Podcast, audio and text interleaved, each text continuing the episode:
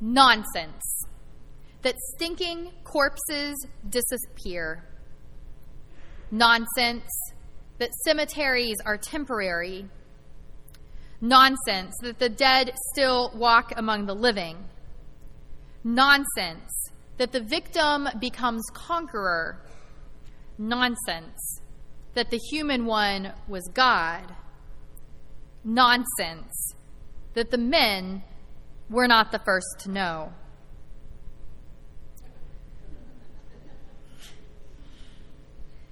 The women, Mary and Mary Magdalene and Joanna and others who are nameless, knew nonsense. They had joined Jesus in Galilee when he had preached what did not make sense. Pray for your persecutor, stand up for the abused, turn the other cheek, love your enemy, sell all that you have, and give to the poor. Jesus ate with betrayers. He partied with both rich and poor, oppressed and oppressor. He brought people together who shouldn't be together. He washed feet, taking the role of a slave. He healed people with skin diseases. He touched the bleeding. He made himself unclean. He exorcised demons. He called out hypocrisy. He challenged the comfortable. He predicted that the temple would be destroyed, that he could rebuild it in three days, that he would die, that he would rise again, that the kingdom of God, the reign of peace, was near. Some dismissed these teachings and these practices, but not these women. Jesus' teachings were hard. Who could accept it? But they weren't nonsense. So they left their rural, small town homes in Galilee. And they set off with this man and his male followers. The women funded the travels, their travels. They came to the city. And the women listened to the male leaders argue who is the greatest? They watched them gather swords and take over the temple and prepare for revolution. Meanwhile, they stood in the back, they watched, they observed, and they were left out of the story. Then they wept. They wept and wailed and followed Jesus as he was arrested. As he carried his cross through Jerusalem, a huge crowd of people began following him. And Jesus turned to the women in the crowd and he said to them, Daughters of Jerusalem, don't cry for me. Rather, cry for yourselves and for your children for if they do these things when the tree is green, what will happen when it is dry? Then the rulers of this world put him to death by hanging him on a tree. The tree was once green, but now the tree was dry, and the body was soaked in blood. What would happen now? The crucifixion was a warning to anyone who would believe the nonsense of the poor becoming rich, the victims triumphing, the hurt choosing to forgive, the empire fading before God's coming kingdom. The hopes that his disciples held were nonsense. This was not the Savior. Nothing would change. But maybe. So on the third day, the women went to the tomb. And nonsense, hooey, baloney, malarkey, poppycock, bull, folly, bunk. Jesus was gone. They slowly turned their attention back to what Jesus had told them. The human one would be handed over to sinners, be crucified, and on the third day rise again. And when Jesus had said this, there had been no way to make sense of it. Not yet.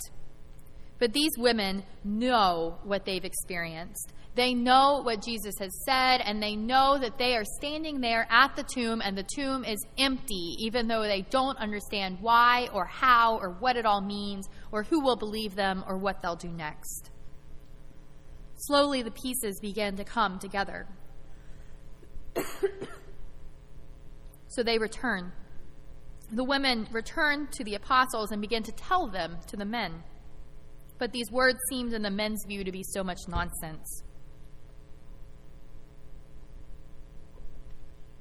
The men refused to believe the women, saying, It's nonsense, right? This whole raised from the dead resurrection thing. but maybe, just maybe, there's something in the nonsense. So Peter gets up and runs to the tomb. Peter bends over to look inside. He sees only a linen cloth, and he doesn't know what this means. But he's taken a chance on the nonsense the women shared. And here we leave Peter in our gospel lesson. He's confused, but he's open. He's heard what the women have to say, and he knows that the other men believe that it's nonsense. But he takes a risk and says, maybe, just maybe. Sometimes we think that we have to have it all figured out. We have to understand this resurrection thing. We need to have no doubts. Maybe our faith has hit a point where we're comfortable and there's just no need to grow anymore. That's nonsense. Our faith never stops growing and changing. And we don't have to know it all or understand it all for it to be true. In our second scripture, which Pastor Jewel read for us in the book of Acts, Peter speaks. And I love what Peter says because he starts by saying, I really am learning. I love to hear people say, I'm learning something. In other words, this isn't the nonsense that I'm, this is the nonsense that I'm wrestling with. God is showing me new things, and other people are teaching me, and this is how I'm growing. Peter was open to the maybe, and his openness to the maybe led him to the empty tomb that day. And then it led him in the book of Acts to welcome not just Jews, but also Gentiles. It led him to say that God shows no partiality, that God loves each and every person, and that no matter who you are or what you've done, you have a home in God's family. Peter was open to the maybe. What maybes do you have today? What do you have trouble believing? What seems to be nonsense in God's story or in your story? What are you scared to share? Now that you hold those questions in your mind, I invite you to be open to a maybe today. Because maybe it's not all nonsense. Maybe we really are learning. Jesus of Nazareth was anointed by God with the Holy Spirit and endowed with power. Jesus traveled around doing good and healing everyone oppressed. God was with him. We are witnesses to everything Jesus did. They killed him by hanging him on a tree, but God raised him up on the third day and allowed him to be seen not by everyone, but by us. We are witnesses whom God chose beforehand, who ate and drank with Jesus after God raised him from the dead. God commanded us to share these truths with all people, testifying that everyone who believes in Jesus receives forgiveness of sins through Jesus' name. In the midst of the nonsense of this world, death is not the end. Forgiveness triumphs over evil New life transforms the old order, and love always wins. When we're open to the maybe, we have a chance this day to experience the Spirit's power.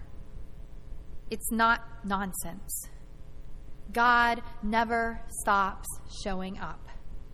Christ is risen. Christ is risen indeed.